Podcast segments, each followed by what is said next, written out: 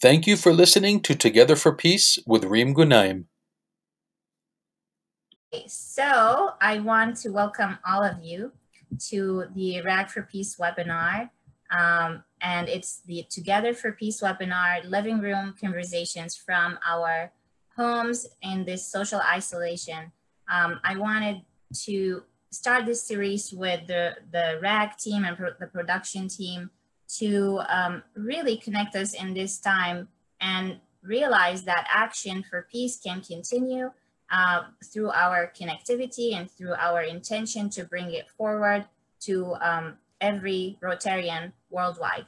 And so for this series, we are highlighting peace builders um, and Rotarians and RAG for Peace members and amazing people out there doing amazing work uh, for peace building. And um, Matt is absolutely one of them. Um, Matt uh, is our featured guest today. And uh, Matt is, I just learned he joined Rotary. He's a Rotarian. He's a, an amazing peace builder. Um, Matt it has an amazing story that I can't wait to share with all of you. He grew up in California and um, through his, he started a journey uh, from there and then as a child going to summer camps and no spring breaks in, in Mexico was inspired uh, to do more for humanity. He will tell us more about that. Um, and then um, he that took him on a journey to um, lead on uh, human trafficking and Matt now is um, the West Coast Director of Advancement for Destiny Rescue, the USA. His primary goal is to grow awareness and funds to combat the global issue of human trafficking, especially child sex trafficking. He is responsible for maintaining and developing partnerships in this fight and empowering people to uh, turn awareness into action. And he has done that because um, he's really in, he's been instrumental in uh, securing almost over 5,000 cases of, um, of, uh, of people, of, of women and children who were um, um, exposed to human trafficking. And he was instrumental in saving this amazing amount of number of, of people from all over the, wor- the world. He takes great pride and joy in helping people figure out what their yes looks like to help defend children. Um, Matt is also a graduate of California State University. Um, he finished school with a Bachelor's of Arts in Communications and an emphasis on advertising. Um, and over the last decade, Matt has been working with youth and involved in nonprofit work. It, and he is currently, it is currently his desire to continue to fight until all are free from sex trafficking. So um, in his free time, Matt enjoys spending time with his beautiful wife, Laura, and two kids, um, Tyson and Verena, um, traveling and being outside and active. So, Matt. Um, it's like the opposite of what I can do right now. Matt, I would love to welcome you, and I want to uh, invite everyone in our group to welcome Matt. And um, um, if you want to welcome Matt, please type welcome in the chat box. I want to also give a shout out to um, the production team, Anna De Silva and Anis, uh, who has been helping us in setting this webinar, and to all the RAG for Peace uh, leadership, um, headed by our chair, Allison Sutherland, and um, and um, the RAG for Peace membership and um, Peace Builders, who without them, this would not be possible. So Matt, um, to get to jump to our conversation, how was how the spring breaks in Mexico um, influenced you in a way that shaped the values that you are leading by today? Can you share a story or a highlight from your trips there that can um, enlighten and, and help us join you on your journey um, that leads you to talking to us today about human trafficking. Yeah, for sure. First off, all just like thank you guys so much for allowing me to be here. It really is a privilege and just the time and effort um, all of you uh, put, put put in to just make this happen, and everyone who's listening. Just uh, it is a privilege to get to to speak to each of you. Um, yeah, so so spring break. It's definitely not the uh, the standard lead into how that shaped you um, in in nonprofit world, but um, I would go back until it's probably fourth or fifth grade um, that I used to go uh, down to Mexico for for spring break every year. Um, my mom was on a board of a couple different orphanages uh, down in, in uh, like in Baja and a couple different parts of Mexico. And my dad um, was an elder uh, deacon at the church that we were at when I was little. And one of the things that was very important for them, um, and I think also really for my mom, you kind of put a pause in that. She she was born and raised in Puerto Rico and, and grew up in Panama, so she was definitely you know exposed to a lot of, of the of the rest of the world before being here in the United States.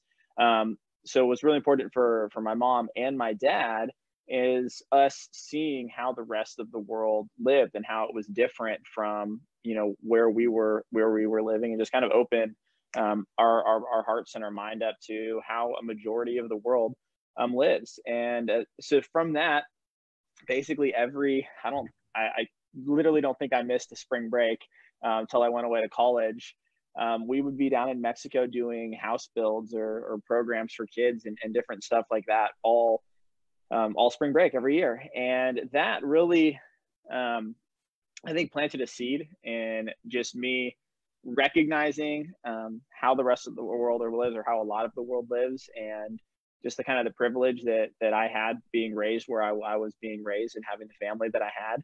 Um, and that kind of just I think it took a long process for me to really learn that and and see that and implement that into my life, but it was definitely a seed that got planted.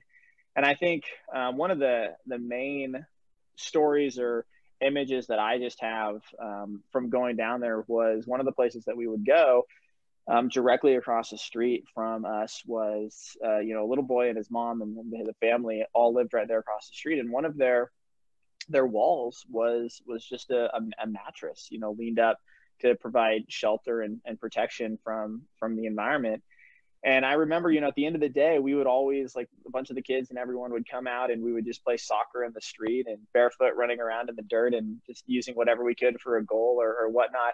And those those little kids that came out of that house were just always so happy. They were always just like the biggest smiles on their face and they didn't have a care. And it was just so cool to me to see like, wow, like I I, I don't even feel like I'm that happy and excited and I and I have what I have and, and have the resources and everything and it was just such an encouragement to me from then just like want to want to do something different wanted to want to give back as, as much as I could so like I said it was it was a long process getting to that but I think that was really you know some of the seeds that were planted um, at that point I love how your parents has been very instrumental in joining and helping you join uh, Destiny Rescue.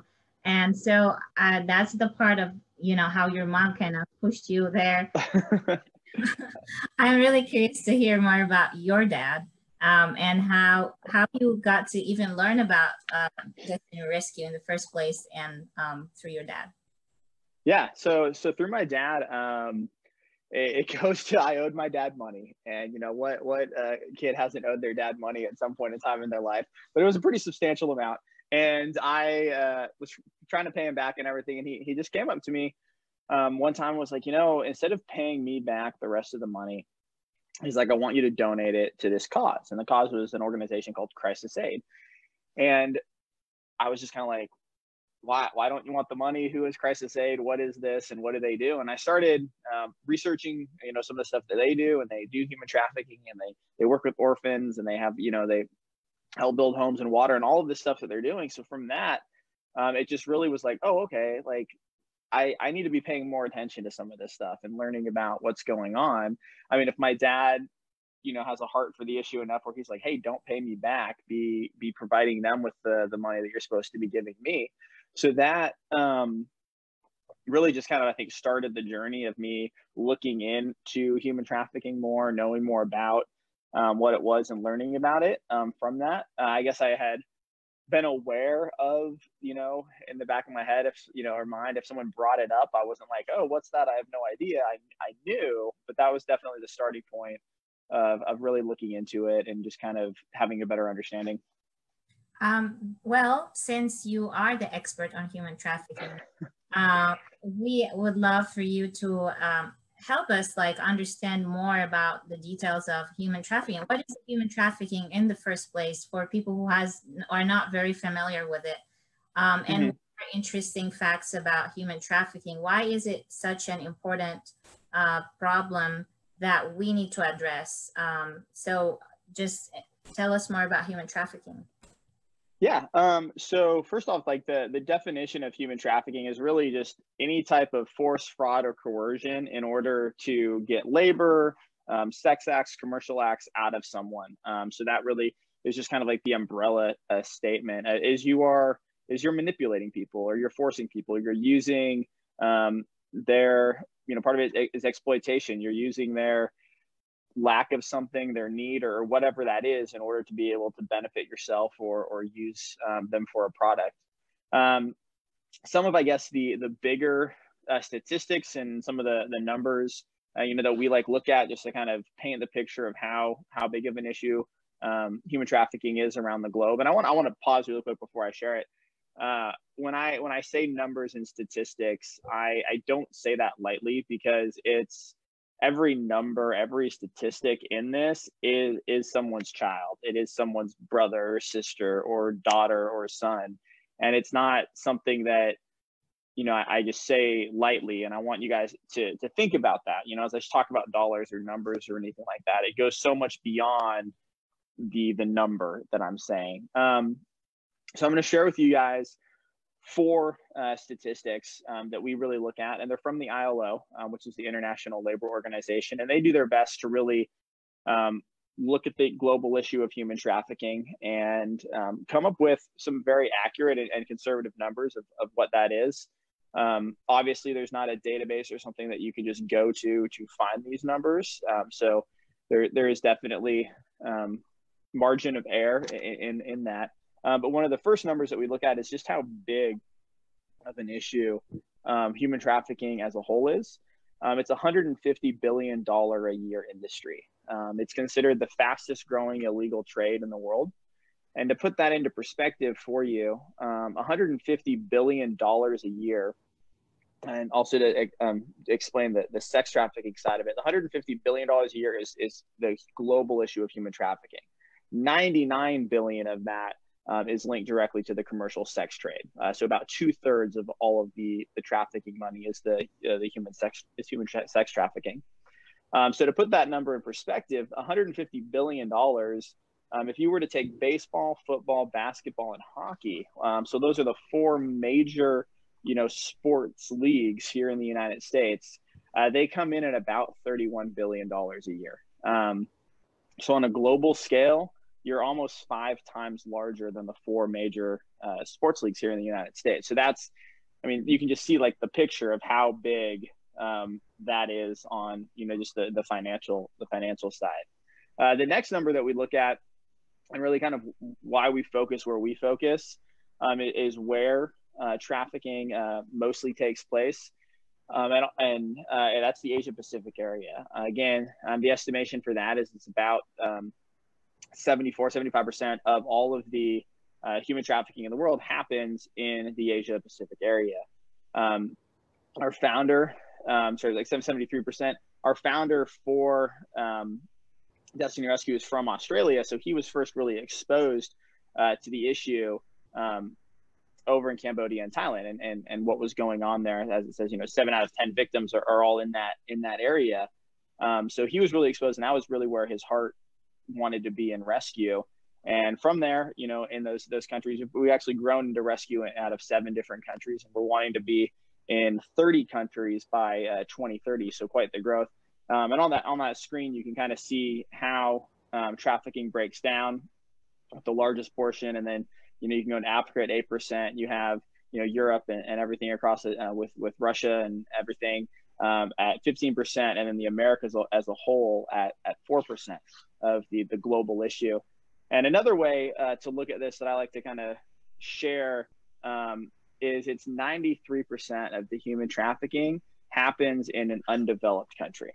Mm-hmm. So it's 7% of what's going on happens in a developed country. And really, you know, the, the impact in that is, is just an overwhelming you know skew in one direction um, is happening in places where they don't have resources to fight it, where um, you know they, they might be struggling as it is, and this idea of people that are already um, in need are being taken advantage of, and you know that's something that we're even seeing now with you know COVID nineteen, you know, this coronavirus running around uh, the world is is the people that are in need are again the people that are that are suffering and being exploited uh, the most. So that's one of the reasons you know where our heart has really been for um, that Asia Pacific area, and then can, to continue growing from that.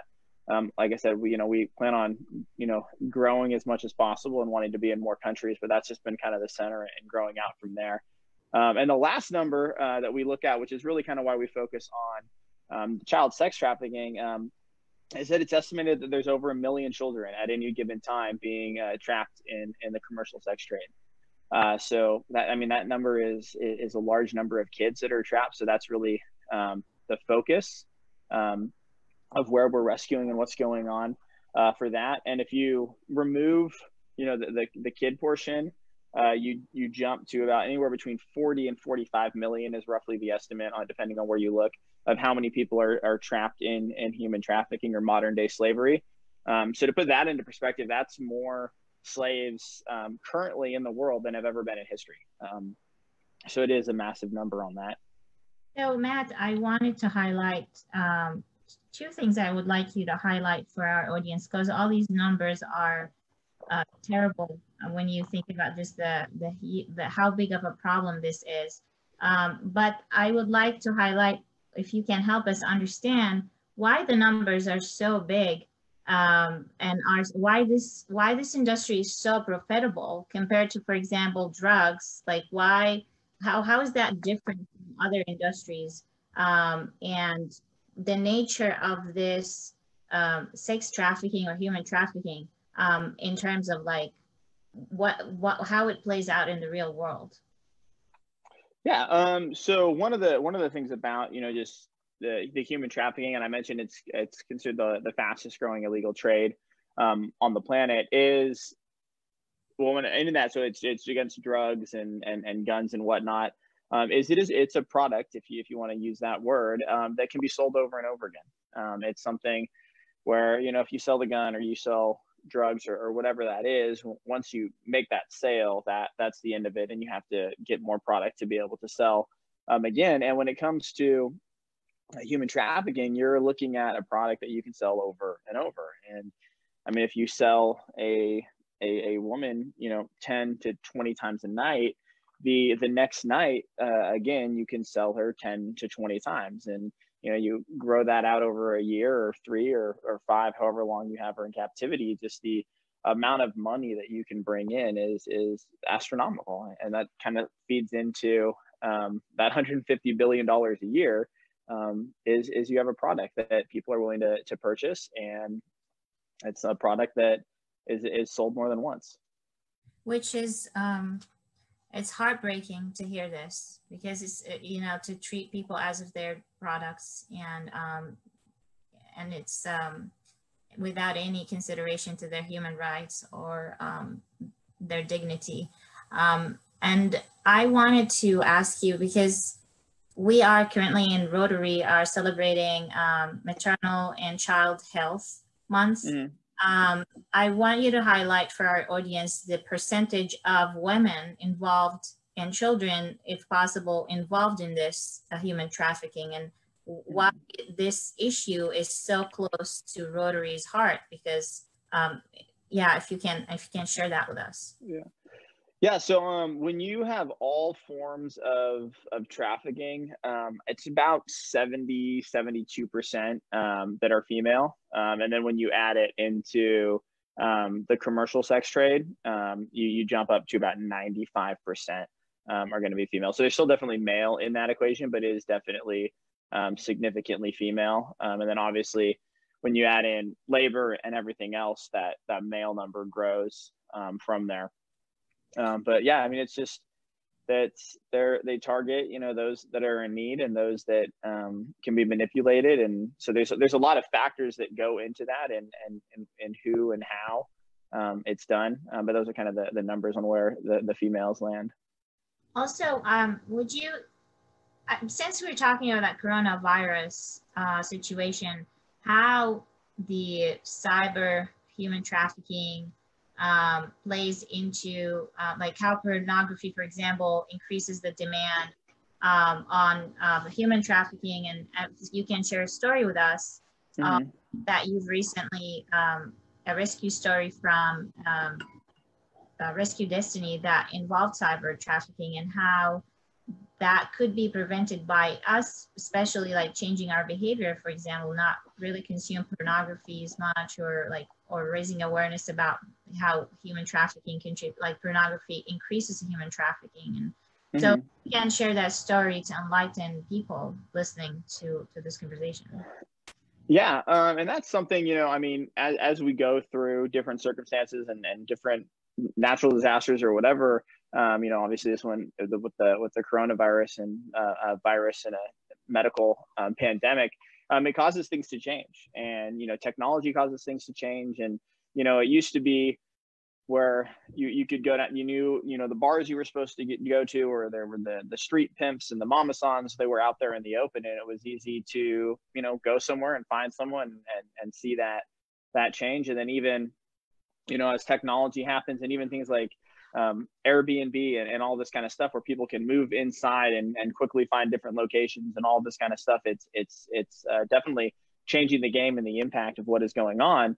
Um, the uh, most recent or the, the first uh, case that we've been involved in with the, with the cyber side um, was really, you know, a lot of that is, is again, like you mentioned, part of the, the coronavirus where now everything is closed, where all the places where our agents would normally go, all the places um, where even like the criminals would normally go, now they're having to adapt into something else. It's not like they're going to sit there, oh, well, you know, I can't go to the, the KTP or the karaoke television place or the beer garden. So I'm just not going to sell what I have to offer. I'm going to figure out a, a new way to do it. Um, so then a lot of stuff moves online. And um, so, yeah, the case that happened was we uh, became aware of um, a little boy who's about three years old, just under three years old, uh, that was being um, abused and, and trafficked um, online. And this was um, in, in, Indonesia, or not Indonesia, sorry, in the Philippines. And um, so our agents were able to uh, reach out and, and get in touch um, with with the trafficker and what was going on.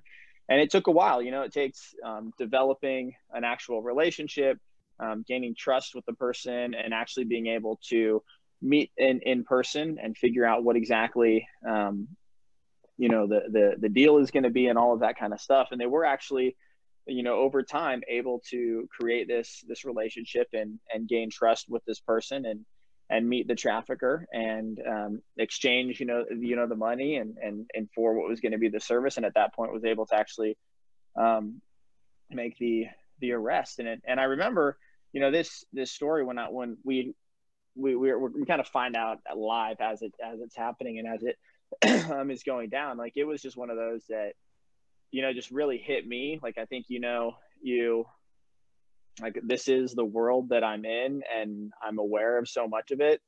But I, I, I just remember that day, you know, having it and having like a son who, who's three years old and just being like, oh my gosh, like how, how is this happening? Like what, what would I, you know, do to make, you know, my, my, my son safe or, or, or protected and something like that. So um, it was, yeah, it was definitely an, an exciting time and story to see you know us being able to kind of branch out and connect and, and, and make rescues in a different way and also um, just probably a story that i'm not going to forget anytime soon Matt, this is very um, you know you've summarized human trafficking issue in very um, concrete um, numbers and examples so now i would like to move into your mission this is the problem so how do you rescue and your work is helping tackle this problem. What you what are you doing this problem? What's your model?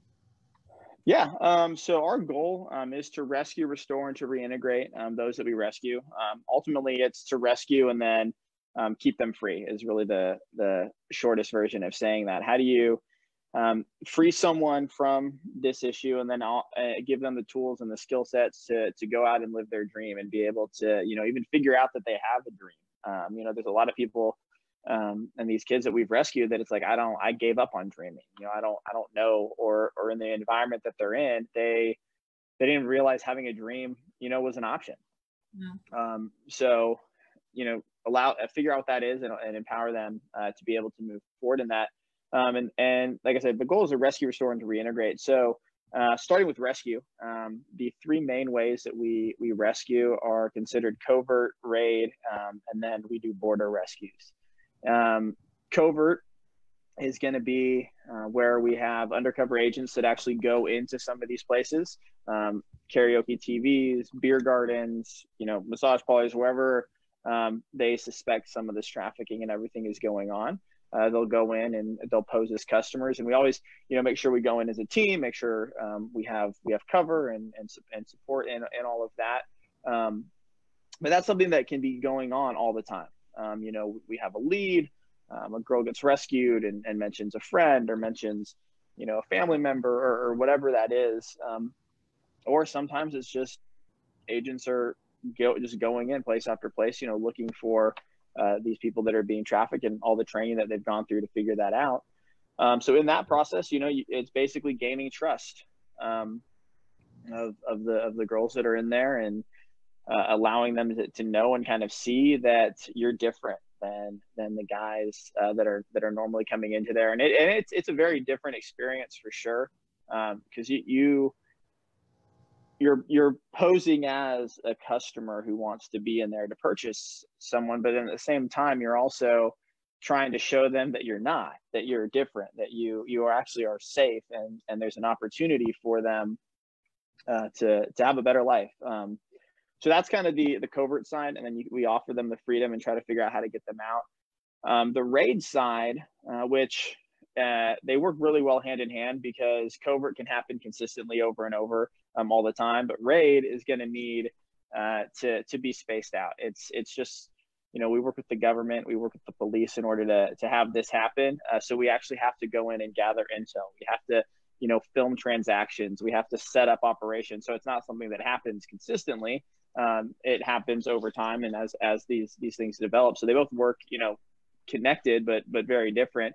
Um, one of the advantages, obviously, of a raid um, is we work hand in hand with the government, with the police. Uh, so four of the countries that we're in currently, uh, we have MOUs or memorandums of understanding, where we do work directly um, with the police or or with um, the DSI, you know, which is the Department of Special Investigations, or the NBI, which is na- the National Bureau of Investigation, so in Thailand and, and in the Philippines. um, to, to do these raids. And the amazing thing about that is you're, you're going in and you are able to make arrests. You know, the mama the pimps, you, you bring them in, you're able to um, shut the brothel down, shut the massage parlor down, the hotel, whatever that establishment is, uh, because you're coming in there, you know, with the illegal authority and what is going on for that. So it definitely is a different aspect, but is, is a great encouragement because of the, the the uh, impact that it has. You have a question? I'm watching yes, you. Keep going. I do because I think I want you to put the uh, the meat on the bones, or they say. Mm-hmm. Uh, so I would love for you to share with the audience an actual rescue story um, that is close to your heart, a story of Bodum, um, and yeah. how how the organization has actually rescued Bodum, and how you've helped her afterwards and why this story you know is important to you. Yeah. Yeah so um, the story of bodum um, one of the the main reasons that i, I really love sharing it i'll, I'll kind of share two stories with you um, for that this because uh, there's there's basically four ways um, or, or, reasons that trafficking and, and exploitation happens. Um, and one is poverty uh, one is the lack of education and, and another um, is in, well, instability or breakdown of family. So those are like kind of three I mean, the last one I'll get into uh, with a separate story. Um, but the story of Bodum uh, really shows the poverty side, the lack of education side, and the just the breakdown of family. Um, so what happened with Bodum is she lived in a, a, loving and caring home, and she had brothers and sisters, and her mom um, stayed at home and took care of her, and you know ran ran the home, and her dad uh, worked, and he he was the sole um, provider for the family and what ended up happening was um, her dad got sick and he um, went to the hospital and ended up uh, running up uh, almost two thousand dollars, about two thousand dollars in medical bills uh, before passing away. And at that point, um, you have a single mom who who's never worked, who has always has stayed at home taking care of of the family, is now thrusted into uh, this position where she doesn't have an education, she doesn't have you know a, a training for a specific job, is being asked to to be the sole breadwinner um, and provider for uh, this family. And what she does is she goes out looking for for you know a job and a, way to pay the bills. And the only thing that she's able to do or, or she gets an offer to provide um, is working uh, picking mangoes for for $38 a month. And as you can imagine $38 a month is not um, going to pay back the $2000 debt and it's also not going to provide um, for the family and from that you know um, in a moment of weakness or in realizing you know that she cannot do this um, she asked her daughter Bodum, who who was a young teenager at that time, to go um, into the big city. You know, they lived in, in a small village uh, to go into the big city and and and look for work. And Bodum obviously was like, well, that, yeah, I mean, I, I absolutely like I want to I want to work. I want to help provide for my family. And that was where uh, she went, and that's where the the traffickers found her and realized you know her situation and, and the need that she have and it kind of puts all of that the, the poverty the education you know not knowing what her opportunities were or where she could go or having that ability to, to, to get a job and then obviously the family breakdown where her, her dad passed away and the mom had to step in and um, fill a different role. Uh, so she she was taken advantage of. She was exploited and that was how she was was was forced into a brothel and forced into um, the sex trade. And that's um, where one of our agents was able to find her. Um, he was able to create a relationship with her and, and able to get her um, out of that environment for, um, you know, obviously took time to, to, to, to, gain trust, but then to get her out and into one of our homes where she was able to start he- the healing process and, and, and the reintegration process and everything that was that. And, and from that, um, you know, she went through um, our sewing school and she went through uh, got a job doing that, and she actually went on um, to work uh, for for a kids ministry um, uh, after that as well. But uh, one of the, the the reasons that uh, that that story is really near and dear to me um, is it really shows the holistic picture and everything of Destiny Rescue and and what we want to do because it wasn't just about Bodum in that in that scenario. We also wanted to go out and figure out like well, well how did you get into this this situation and, and what is going on with your family and you know what does that that big picture look like and and in that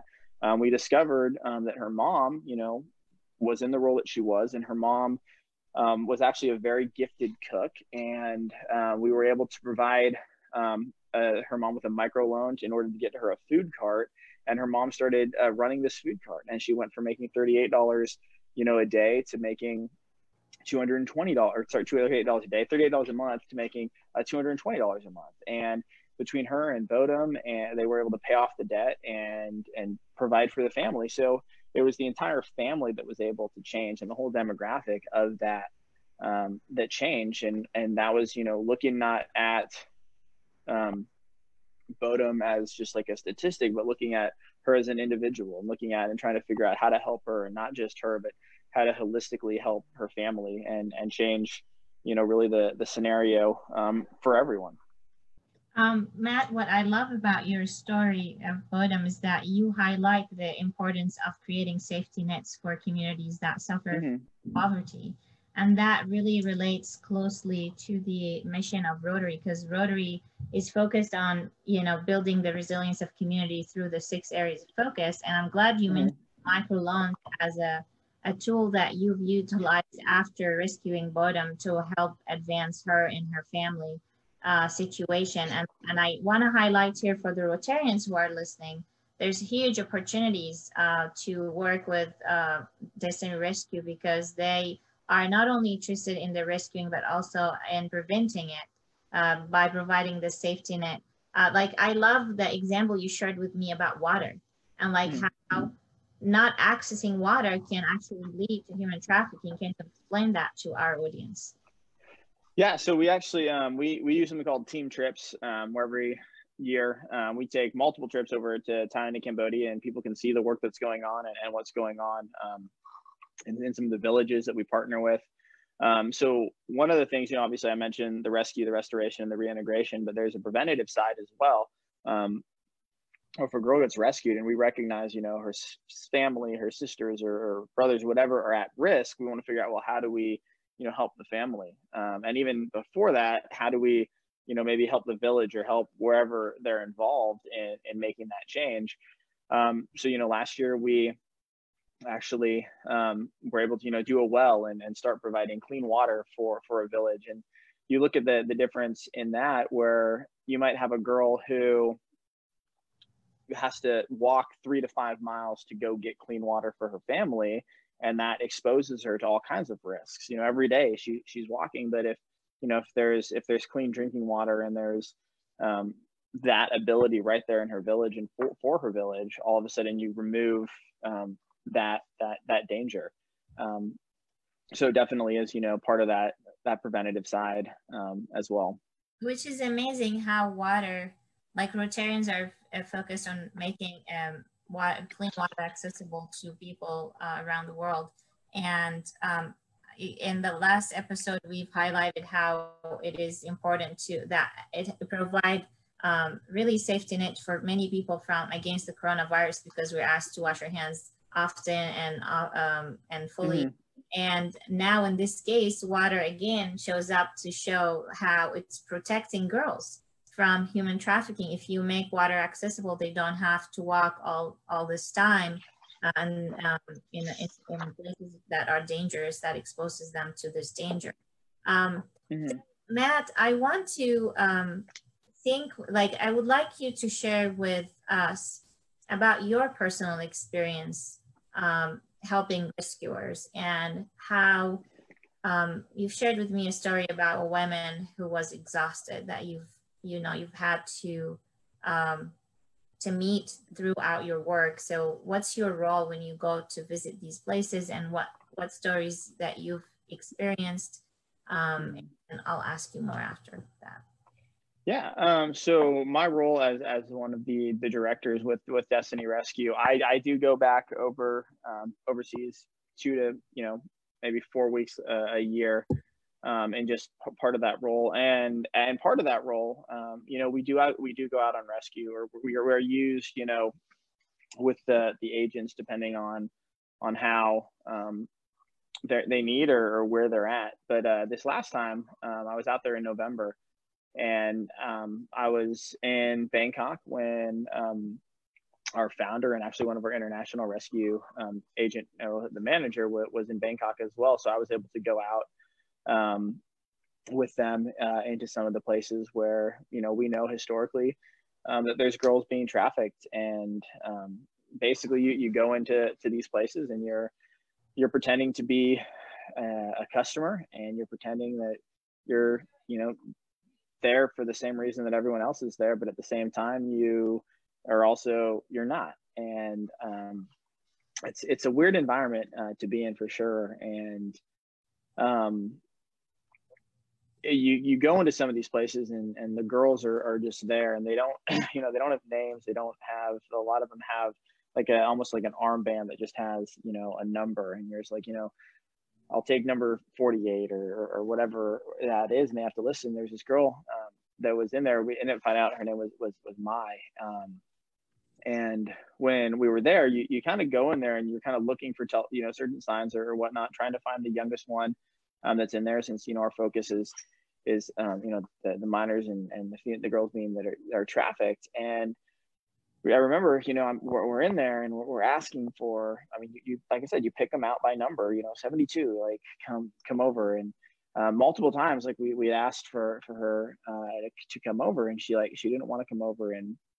finally, you know, her friend came over and she ended up coming over and, um, I, I don't, I don't speak Thai, but the, you know, the rescue agents and, and stuff do. So they were able to communicate and talk to her and, um, turns out she'd, she'd only been there for, for a week, but um, she was a single mom who, who now had to drive in and this was her, the only way she, you know, she, she could take care of the family and, and being used in, in, in that way. Um, and I remember, you know, after we had been in there for a while, she um, was sitting next to me and she just kind of, you know, held my hand and fell asleep on, on my shoulder.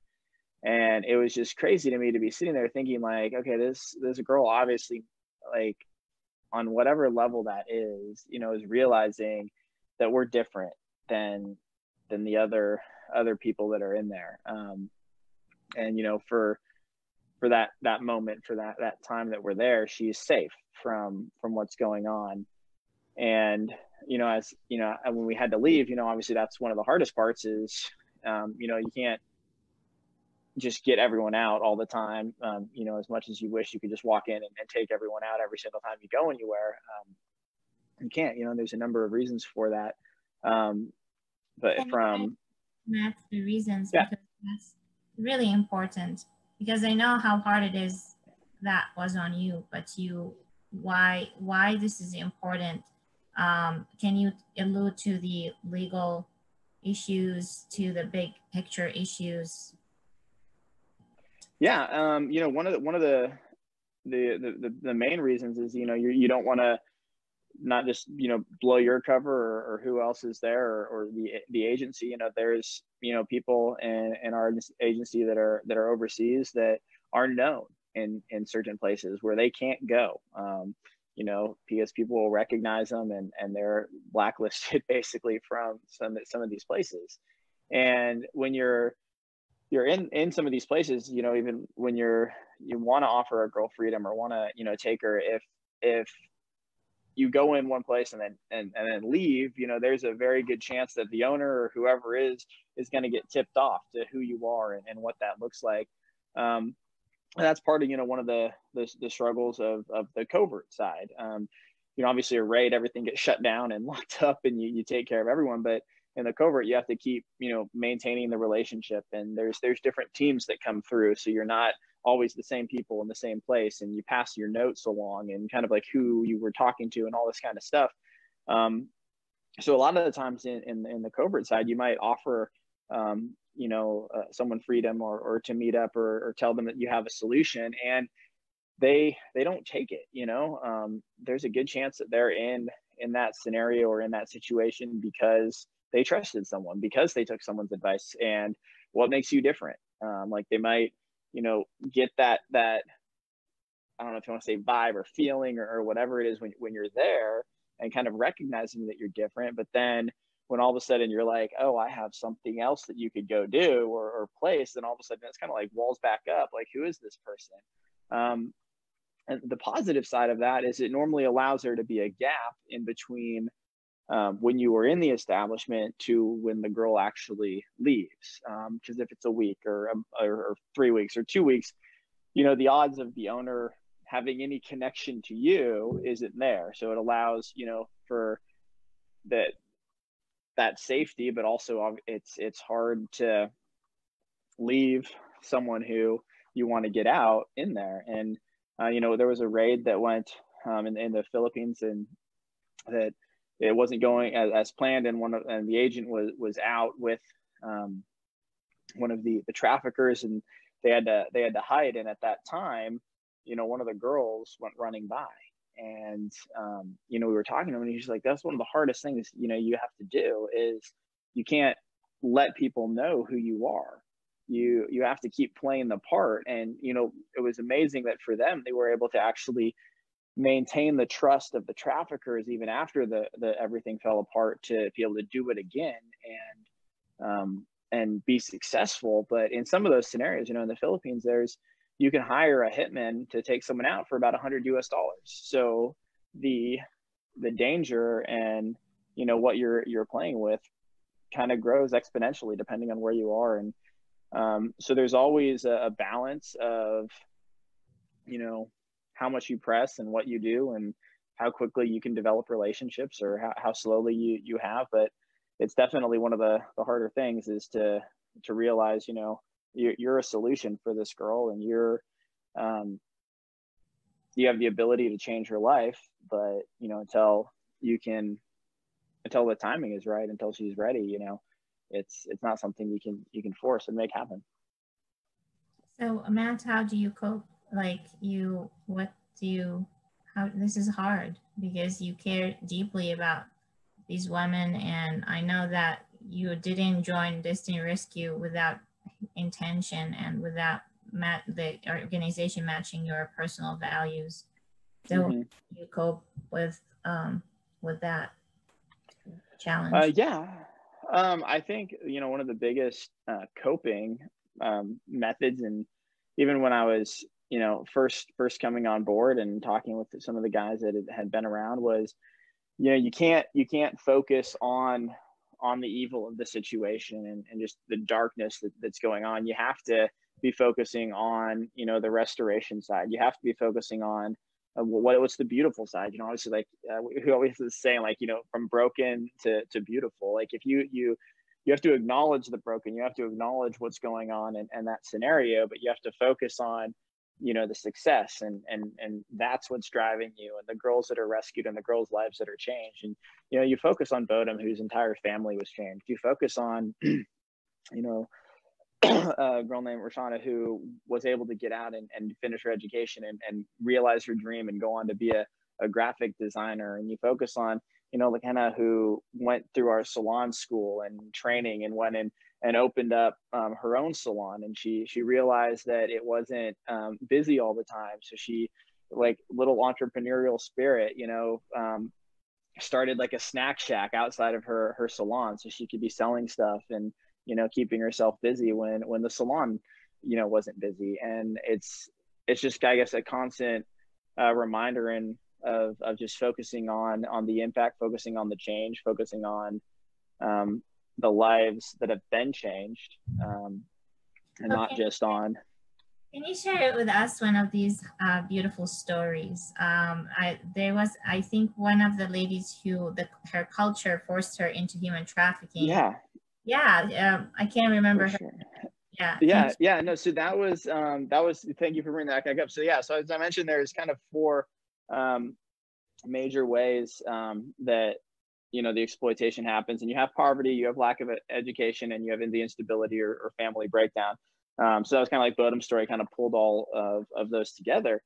Um, and then the other one uh, is really like a religious um, or, or, cultural beliefs. And um, a story that we lo- love sharing about that um, is there's there's practices in parts of the world um, called jogani, and uh, is is basically your you offer your daughter um, to uh, the temple priest, and uh, when she becomes age, uh, the, the, the highest level priest will will rape her, and that's viewed as, as a blessing. Um, it's viewed as you know your your family um, is blessed by allowing this to happen um, uh, to your to your virgin daughter and and it doesn't it doesn't just stop there um, what happens at that time is the daughter that you offer um, is now considered a jogini. and she's forced to wear a necklace um, that identifies um, herself to the community um, as as as a jogani. And what that means is that any man um, in the in the community in the village at any point in time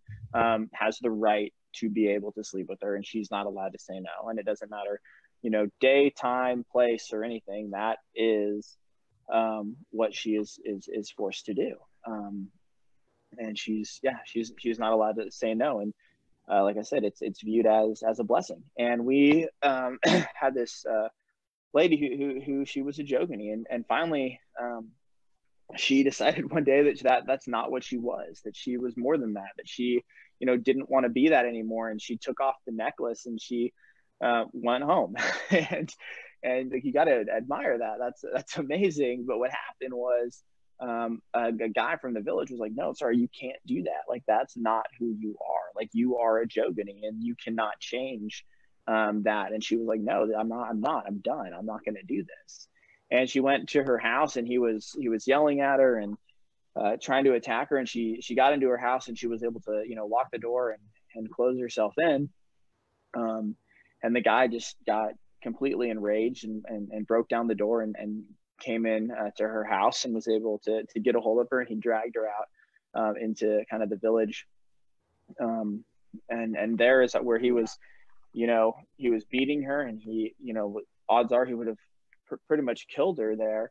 Um, but what happened was um, somebody recognized what was going on and was able to, to talk to one of our staff members, and they were able to get there in time um, to stop it and and save it and and and break it up. And the the crazy part of this story was like our initial thought was like okay we need to get her out of here. Like we like she it's not safe here. She needs to to be able to go somewhere. And she was like no um you know i don't i don't want to leave. I want to stay here and i want to show other girls that this is not what they have to be doing that um, there's there's something else that they're worth more um, than this. And so she she stays in, in the village now and she's you know showing and teaching and, and caring for these other girls that are there, um, showing them that this is not what they have to be doing, that their their life is is more than that, that they are, you know, defined. They're not defined by, you know, what what the other people are, are telling them or the necklace or, or anything like that. Yeah, it's just fascinating how culture uh, sometimes forces women into uh, making choices they don't want, um, including human trafficking. Um, you've mentioned earlier, like that in certain cultures, the it's so acceptable um, that women, you know, one person in a family can be kind of sacrificed because of poverty, for example, and the culture mindset to to be, um, you know, human trafficked to get income, so everyone else is better off, and and that's just another example of how religious culture or um, in many ways uh, is not really on the side of women and their choices. Um, um, so in many cases, not like when, not, yeah. not cases. Um, and um, I wanted to ask you, um, Matt, this is like what's happening internationally. Um, because the human human trafficking is um, there's a supply and demand. So the mm. we recognize that a lot of the demand comes from the West, people who mm. can and so the supply comes from the poor countries, the poor countries, countries of conflict. Um, so, but still, we in the US, for example, have human trafficking. Mm-hmm. Um, so what is, how does that look like here? And also what is uh, Rescue Destiny do for people in, in, locally who are suffering from human trafficking? Mm-hmm. Yeah, so um, as I mentioned, you know, we we're, we rescue out of seven countries. Um, we are not currently in the United States as far as our rescue um, side is concerned. A lot of what we do um, here in the United States is is awareness, is is training on you know some of the signs and some of the things to look for, um, who you can reach out to, um, as far as you know if you see something or if you think something is suspicious.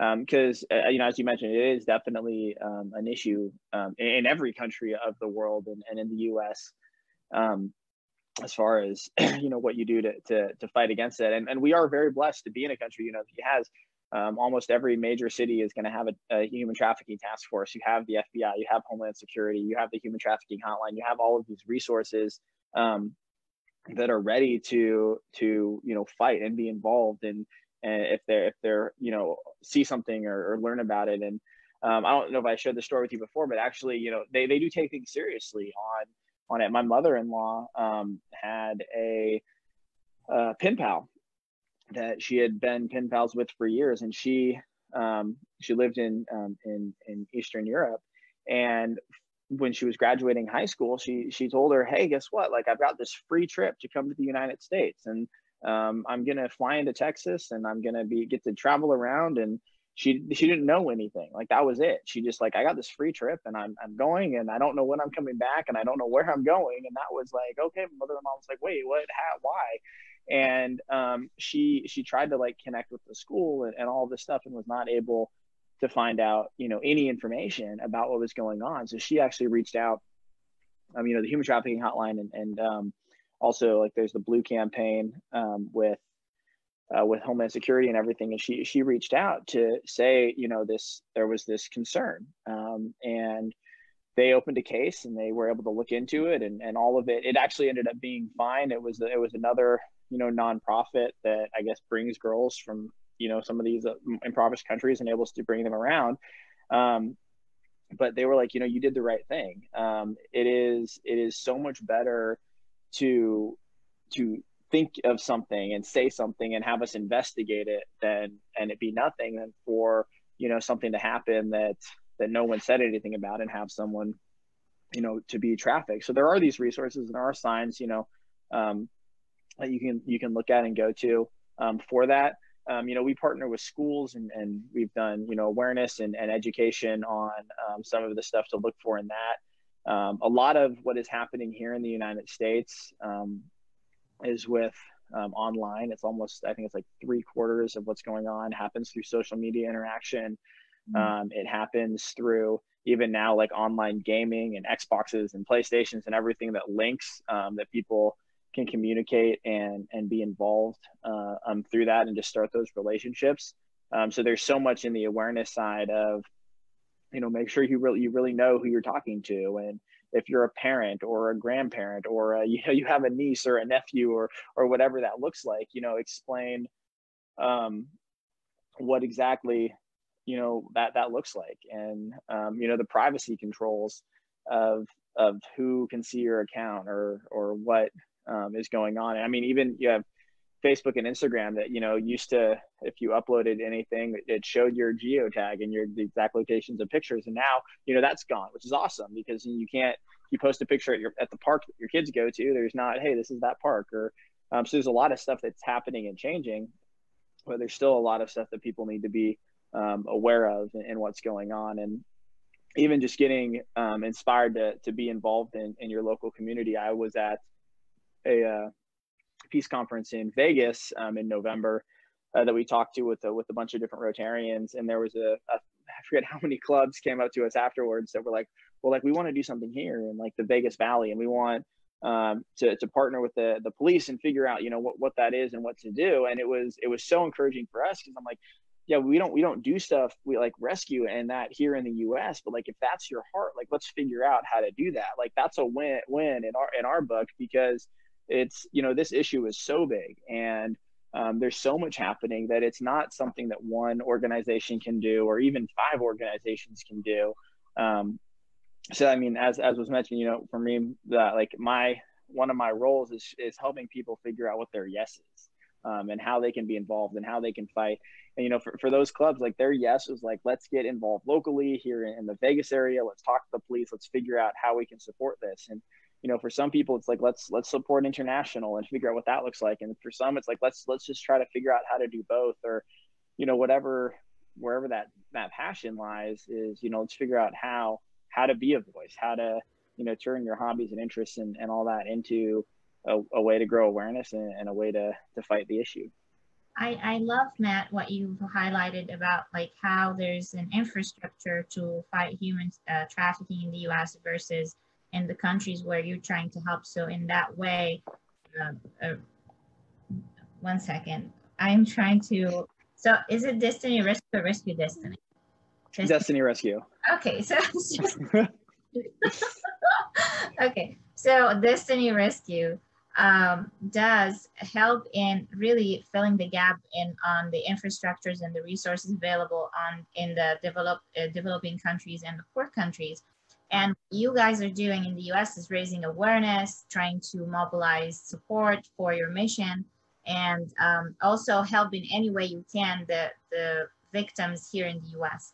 So, mm-hmm. um, so that is that is really um, I wanted some to highlight that with you, and I wanted to ask you, um, what is it that you dream for uh, women in general and, and people who suffer from, from human trafficking um, all over the world because that mm-hmm. is an issue that is close to your heart um, and especially that you have a, a daughter and, um, and a son and you want to create a beautiful future for them um, mm-hmm. so what kind of impact you want to leave on the world whether here in the us or anywhere else yeah i think you know for me it's I think even at your beginning statement in my biography and everything, he's talking about like, you know, this is the issue that I, I feel called um, to be involved in fighting for and continuing to fight until, you know, everyone is free and doing all that we can to, to bring awareness uh, to that cause.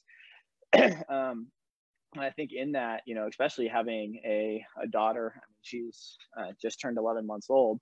Um, so she's um, still still very young and it's got take some time to for her to just kind of learn everything that's going on and all that. Um, but just looking at her, and I can kind of go back to you know that story of, of Jogani or any of these these girls of um, there there's so much more. Um, there's there's there's so much more value to who you are and what you can do and what you can accomplish and that you're not defined by you know the necklace. You're not defined by the label. You're not defined you know by what people around you are saying. Um, and you are capable of of doing you know really you know what what you you set out to do. And you know just encouraging you know i really i would say you know both of my kids. And i think as they move forward is finding not just what their their passion is and what brings them um, to to life, but ultimately, you know, how do they take that and and move it forward? But how do they then help other people with it? Um, you know, I mentioned that you know my I, my parents, my dad was a deacon in a church, and and my parents and you know with the orphanages and everything, and so much of that, you know, just like the that religious background of this idea, you know, we're supposed to love God and we're supposed to love other people, and it's like, are you are you loving God? Are you loving people? Are you caring?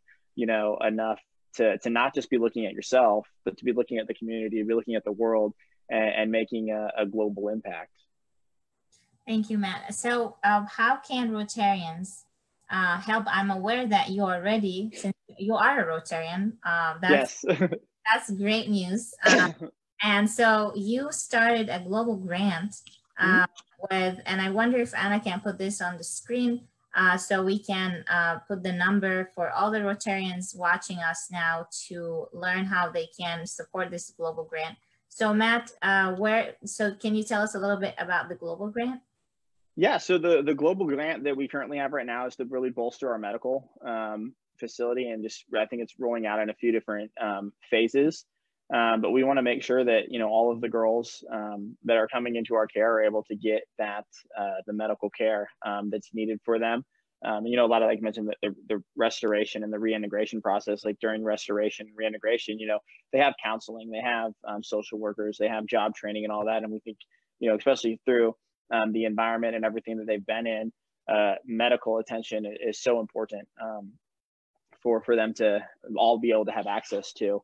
Um, it's just kind of one of that that basic, you know, needs that that all of them are gonna are gonna gonna have at that time. So that's really what the the first grant um, that we have right now um, is 2273. Um, District 5300 has has pledged some money for it, but we definitely uh, need to get some more to to get to that end goal.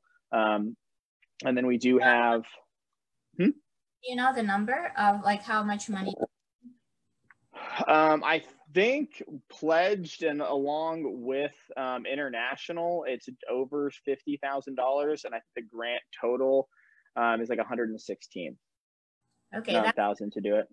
Okay, so I I think with all the Rotarians here who um, has not been able to conduct peace conferences and um, you know or couldn't you know donate some of their money uh, or they wonder if they, they have resources and they don't know where to put it, I think this would be a great um, opportunity for Rotarians to consider um, in support of the human trafficking cause. So the grant number is 2273. It's with District 5300. Um, and um, it is uh, working closely with Destiny Rescue, an amazing organization that's fighting human trafficking. Um, please get involved.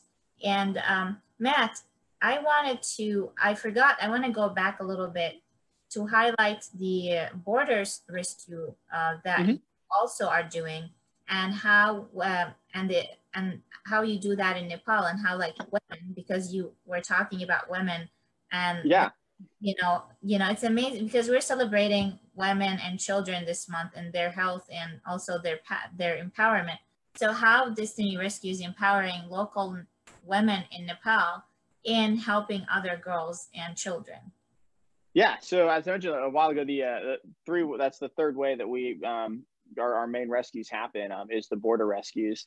Um, and the border rescues is a program that we actually launched in Nepal um, a little over a year ago now. And we started off with three borders. Uh, we're at seven, and our goal um, is to continue growing from there. Um, so hopefully, that's actually going to be a future global grant, is to help us expand onto the to the rest of the borders.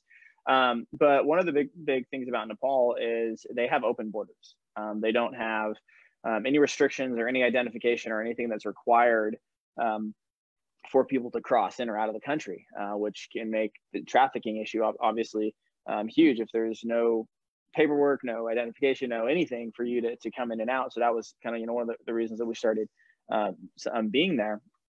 And, you know, as, as Bree mentioned, it is uh, the only place that we have an all female um, rescue rescue team uh, that for, that does the border uh, crossing checks and uh, works there. And they, they work um, directly with, with the Nepalese government and they have, you know, full authority and uniforms to stop anyone and everyone at any point in time and question them. Um, and they're trained in what to look for and they're they're trained in the questions to ask and all of that. And in that they have the complete right to not just you know question them but also to stop and detain them um, if they think that something um, is, out of the ordinary or doesn't it doesn't seem right.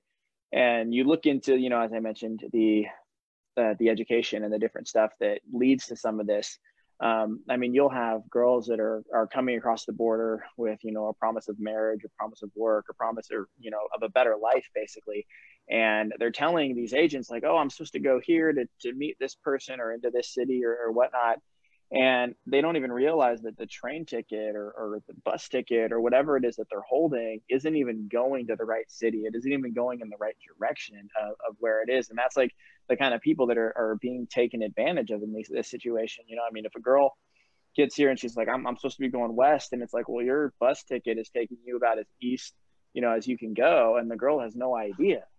Um, so it really is um, an, an exciting program just to, to kind of see you know the impact of that. I think the first year we had over i want to say it was like 316 rescues um, on that um, and then we've expanded to uh, seven um, locations. And they you know obviously right now with the with the coronavirus going on the borders are definitely um, different um, but they were estimating it was going to be about 1500 rescues just off of the borders um, and then continuing to grow from there because we've seen estimates of you know 40 to 60,000 people being trafficked across those borders um, just because of the way that it's set up. So it's really exciting to you know have um, this this team of, of women who just want to be fully involved and also just you know how much the government ha- has come on side and they want to, to partner and, and and be involved just in that fight of, of stopping uh, what's going on um, I, I just um, you know this mission i can ask about it forever i will stop and um, and respect of uh, uh, people's time, we should move into Q and A and see what sure. audience had. So for the Q and A, I want to share that we have addressed probably some of the questions that were asked already. So I will choose questions um, that we have not. So someone asked, "Do you operate in Africa?" Um, we do not, um, but as I mentioned um, before, we it's it's on the list of places that we're trying to look for as we're trying to get into 30 countries um, by 2030. So, um, I so Salvador asked, uh, how can you sustain children from basically going back into that cycle? Is there a relationship you guys establish with the with the children? How do you take care of them after you rescue them? Yeah, um, so great question. Yeah, so for uh, the making sure that you know uh, the kids don't go right back in. Uh, we have uh, the aftercare program. Um, one of the big things that we have in the aftercare program is we do try uh, to maintain contact with them for up to two years. Um, that's that's really like the minimum goal. Really is like we stay in contact with them for two years after they graduate from the program. Um, the idea is once family, always family. Um, so they know if they ever run into an issue or they have anything, they can reach back out um, to us and and we will we help them and we've had girls and, and people that have, have, finished the programs to to call us up to say you know i need help like there, this has happened or that happened and, and can you do it and we've also you know had girls call us back just to say thank you. And you know i'm married now and i have two kids and and we have a house and it's just like it's incredible just you know having um, that experience. But one of the like really the i'd say the, the biggest part of you know keeping them out um, is going to be just that that relationship and that connection and and not looking at every um, case as, as the same but looking at as every individual as just that as an individual. Um, you go back to you know the story of bodum where uh, she we looked at the entire family to figure it out. You know we had another a girl who her parents had died and um, she was living with a friend when when when everything went down. And you know some of our caseworkers um, spent hours driving into to villages that were three and four hours away looking for where she was from. And it was it was a crazy thing because she was little when her parents passed away, so she didn't even know where she lived, and but she she remembered like what the middle of the village looked like, and they finally found the village that they thought she was talking about. Um, and when they took the girl back, there was a um, lady that had a little cart that recognized the girl and knew who her grandparents were and were able to connect her with her grandparents. And it was just like that is insane. Like that i mean that's you know that's not a normal story.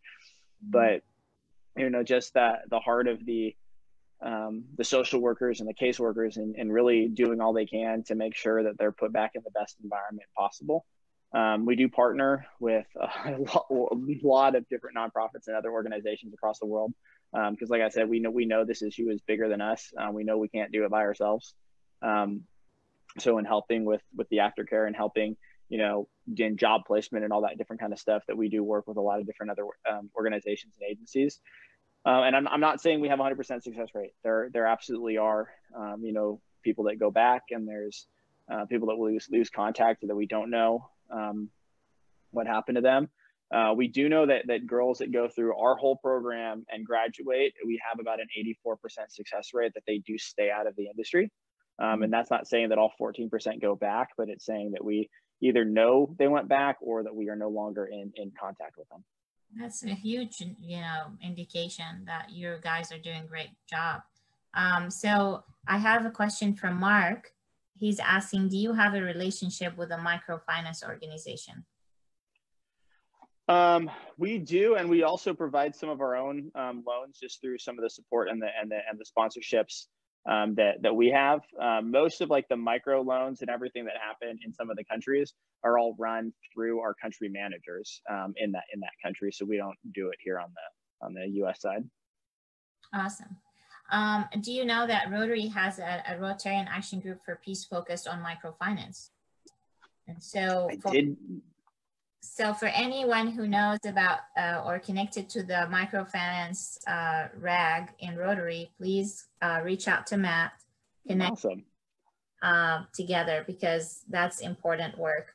Um, also, I um, Allison um, asked about how do you rate the work of Ashton Kutcher's organization rescuing children from sexual abuse.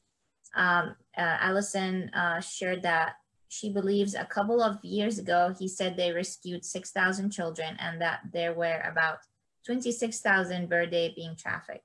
So she would like you to comment, you know, about if you do you have a relationship with that organization? Do you collaborate?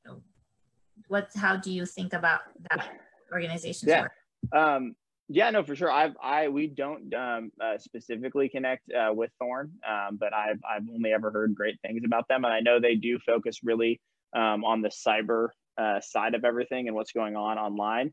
Um, funny that you you do you actually say that because I just got a call from a guy who partners with their organization today and does a lot of their fundraising and a lot of their you know their their management and wanted to talk to us about some stuff. So kind of just a random random uh, connection in that. Uh, so who knows where where that comes from. Um, but yeah, no. So I don't. We don't. I don't have any direct connection with them. Um, but I, I, everything that I've heard is that they're they're doing some awesome things and really are focusing on on that cyber side. Um, that's that's cool.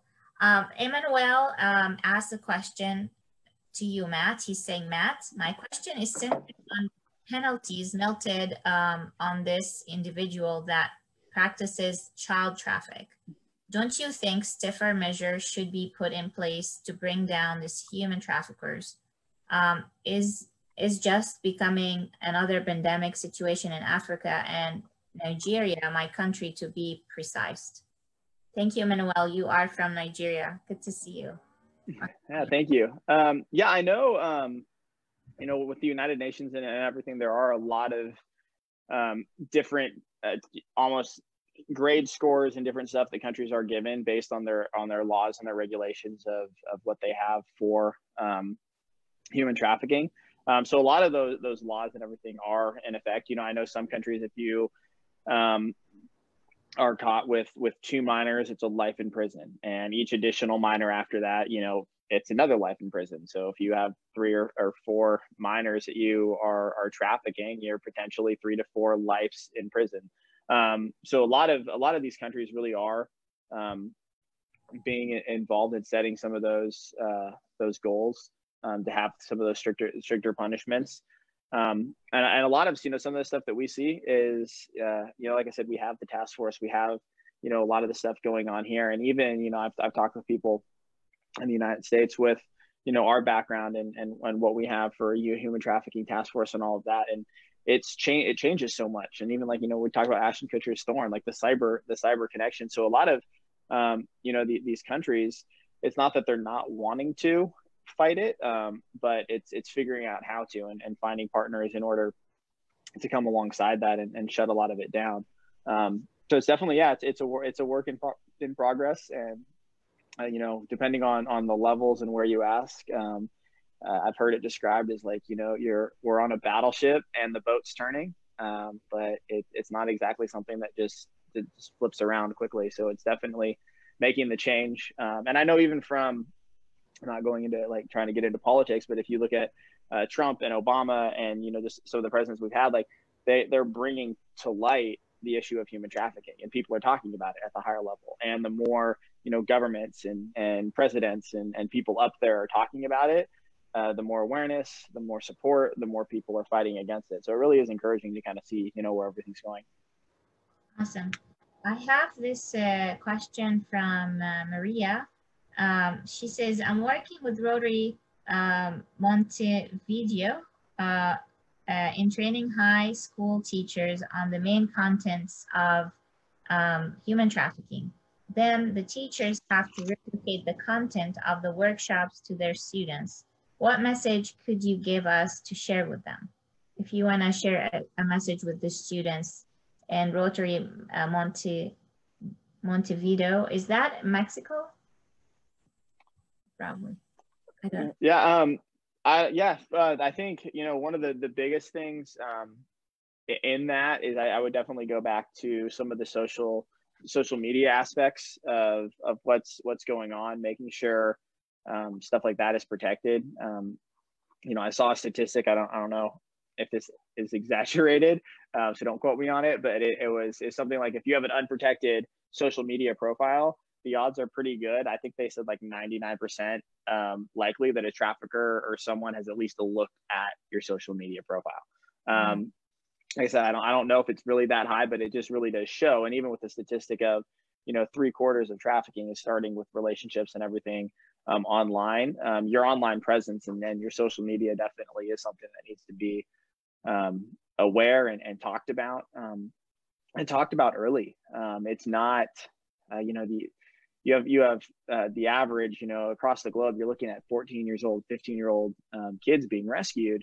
That that means you can't start talking to your 15 year old about this issue. It means you know she might already or he might have already been trafficked or having something going on. So as sad as it is, it's it's an issue that you need to start talking younger um, about what's going on and um, letting people know. And you know there there there's signs of of things to look for, and it's you know ranging from you know all of a sudden behavior changes and um, all of a sudden you know different money happening or tattoos with names on it and bark it like there's there's a lot of different signs and stuff that, that people are looking for um, but I think uh, one of one of the biggest things is just you know actually having a relationship and, and, caring with the people about that are in your life and being able to recognize you know if things are are different um, and and just how they're acting and what they're doing and you know seeing those changes. Thank you, Matt. Um, I hope Maria, you had good messages back to your club and program. Um, uh, Nick asked a question um, about uh, law and order. So he said, is are there ever any serious issues with law enforcement in some of your locations, meaning they are part of the problem? Uh, yeah, I think no matter what country you're in, uh, whether it's the U.S. or, or any of, of, these other countries, you definitely do um, run into to issues where um, you know there is there are people that are okay with looking a different way or, or involved in some of the uh, some of the issues. Um, when you get into something that there's that much money being made and and that much, you know, financial opportunity, um, you definitely do do run that risk of having that. Um, and, and, you know, in some of the countries that we've, we were in and uh, the, the rescue teams and the agents, for, especially for like the raids, um, it's taken a long time to really dwindle down, you know, the team to know like, okay, this is, this is who we can trust. And this is who is, is on the end of knowing when stuff is, is going, is, is going to go down. Cause there's only so many times where you can, you know, announce a raid and no one's there or, or everything got moved or, or whatnot. So, um, yeah, it definitely is. Um, you know, an issue that you run into, uh, really, I think, re- regardless of the, of the, of the country that you're in. Thanks, Matt. Um, the last question I'll take from Allison before we wrap this up. Um, Allison asked, is it more likely during this pandemic that these victims are less likely to be protected and rescued? Yeah, that's that's one of our concerns. Um, is you know just during times like this, whether it's a nat- natural disaster or a pandemic or financial or whatever that is, uh, it is those people that are in need that are, are most likely to be exploited. Um, and that's, you know, our, our CEO um, started saying that, you know, in this time, like we need to be relentless in rescue um, and doing everything that we can. And that's, you know, why, you know, the, the cyber, the cyber rescue and, um, you know, just just the changes in, in, what it is. And it's hard, you know, for the agents to be in some of these countries where it's like everything that was normally happening and where we found these kids or what was going on is now shut down and they're having to figure out you know what is it what what changes and, and how do we adapt and what do we do differently now in order to rescue um, so i think one of the um, the cool things that one of our It's, isn't it's not that they're not going to be rescued, but might it might end up because of everything that's going on. It's it's a delayed rescue um, because you know we're limited in, in what we can do and, and where we can travel and like you know in some of these countries we you can't even really go outside um, to what's going on. Um, you're rescuing them by raising awareness and um, by mobilizing for the support of your rescuers um, hopefully after the pandemic, we will probably work harder. And that's why we're planting the seeds in this webinar and in all the awareness you're raising in the US. So for in the future, uh, we will do this even more in a more impactful and wider way. So um, I want to ask you one last question uh, before we end this webinar, and I want you to dream. Um, so you help all these women around the world and um, victims of human trafficking um, achieve their dreams because you want to give them their full human potential by starting by rescuing them because people can't even you know think about anything but survive under these circumstances. So what you're trying to do is to put them and set them on a path for uh, their own dreams. So i was wondering what is Matt Christl dream for our world and for your life? What is the dream that we can all support you to achieve? Because you have been helping achieve the dreams of many people. Um, yeah. Yeah, well, I mean, I think it's kind of a, a, one of the, the things that I would say is a dream. Um, it's kind of a weird dream to say is that I don't have a job, um, and I mean that by, you know, in, in a in a in a world that everything is is is fixed and this isn't an issue that we have to face.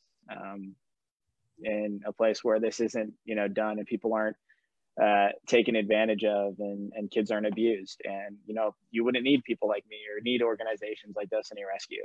Um, i think that's one of the one of the one of the biggest dreams uh, that i have which like i said it's, it's weird to you know wish yourself out of a job but i think ultimately that that is the dream when it comes to to something like this um, as far as you know, just being like a like a, a father, um, raising kids and whatnot. Um, there's a psalm in the Bible that talks about sending your kids out into the world, and you know, le- really the idea, you know, leaving a legacy behind of of something for for them to be doing. And um, I look at that and just think, you know, can I can I live my life and, and, and not have my kids like wanting to do everything that I did or, or, or followed, but know what they're wanting to do um, and, and, chasing after that. And I think uh, one of the coolest definitions I've heard of, of, wisdom is, you know, like an old man planting a tree that is going to provide shade, you know, long after he's gone.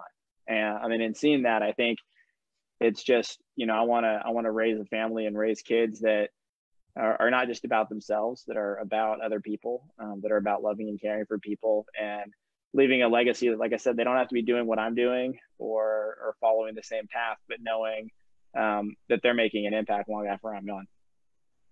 That's very beautiful dream. Uh, we still have a few minutes, so I'm gonna not. I will keep you as long as I can. sure, sure, no worries. So for for the uh, for the youth who are listening to this, because we are live on Facebook, and I believe many youth will be listening. And uh, you're you, I love your hat, Matt. It's so cool. Uh, so what how for the youth listening what is the skills that you've utilized in your career to make you lead such a, a very important mission? And what youth can do and utilize their skills to help your mission on other missions they care about? Can you share example yeah. or your perspective on that?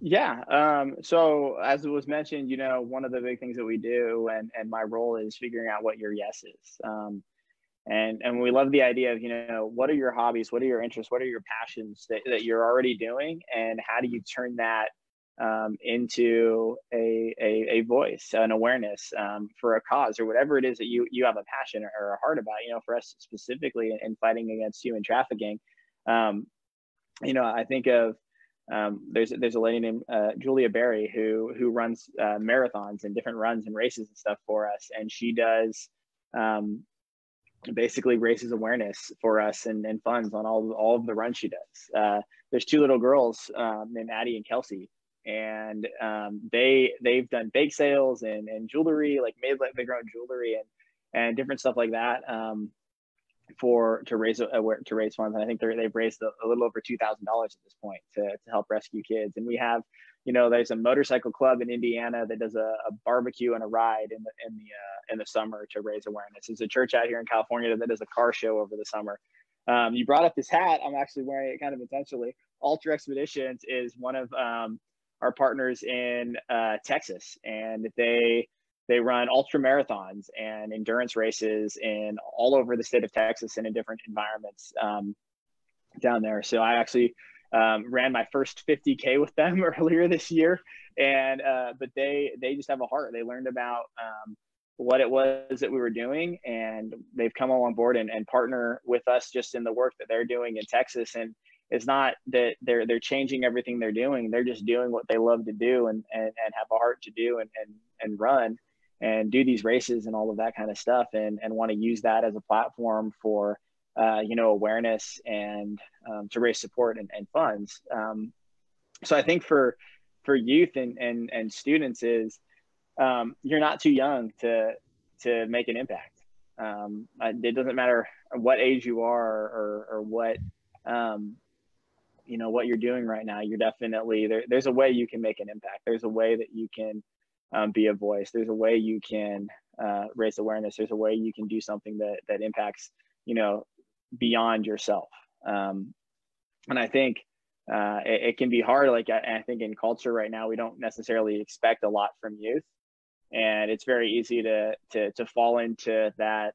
Oh well, if I'm not expected to do that much, then I don't need to do that much. And in reality, there's so much potential in youth, and there's so much impact in, in youth. And I say this like I used to work with junior high and high school students, and um, like the, the, potential is there the drive is there um, it just needs to be figured out and it, it needs um, i think what what it's uh, this next generation wants to be connected to a cause. They want to be connected to something that's going to make a difference and, and make a really not just here but but around the world. And it's just figuring out um, you know what that is that you want to be connected to.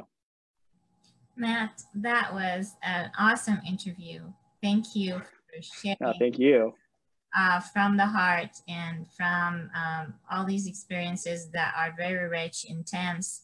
I, I was transformed today by listening to you, and I, I believe you have added to um, the lives of all of us watching you and hearing you. And I, I, I know that you've impacted so many lives today by sharing your message and your commitment, inspiring commitment to helping uh, people with no help and being there for women and children who are really vulnerable in these situations. Matt, um, I'm proud to call you a friend and a colleague and a, a fellow Rotarian. And I can't wait to see how Rotary and you can lead this forward. Um, and uh, we are just honored to be part of uh, a little part of your journey um, on human trafficking and um, extinction, hopefully. And no worries. Yeah. Thank you guys. Thank you. Um, thank you so much. It really was a privilege and an honor just getting to speak to you guys, and uh, truly appreciate you know the effort and all the work you guys put into just making it happen. So uh, thank you so much for for allowing me uh, the privilege to be here. Thank you so much, Matt. And everybody, enjoy your um, day. I hope you have a wonderful rest of your day and uh, stay uh, tuned for our next webinars. Uh, we are meeting every Friday this April um, and um, keep waging peace. We're socially isolated, but we are people of action. Please share this webinar on your Facebook. Go to the Rotarian Action Group for Peace uh, page. If you want to reach out to Matt after uh, to connect with him and collaborate, uh, Anna has uh, will be sending. Um, yeah, please. Uh, yeah, you can find his email down in the chat box and his uh, phone number. Please reach out to Matt. He's an amazing individual, inspiring leader, and I can't wait to see what he can do to transform our world even more. Matt, wage peace. Continue on your journey. You guys have a great rest of your day. Goodbye, everyone. Thank you. Please reach out. Have a great day. Bye.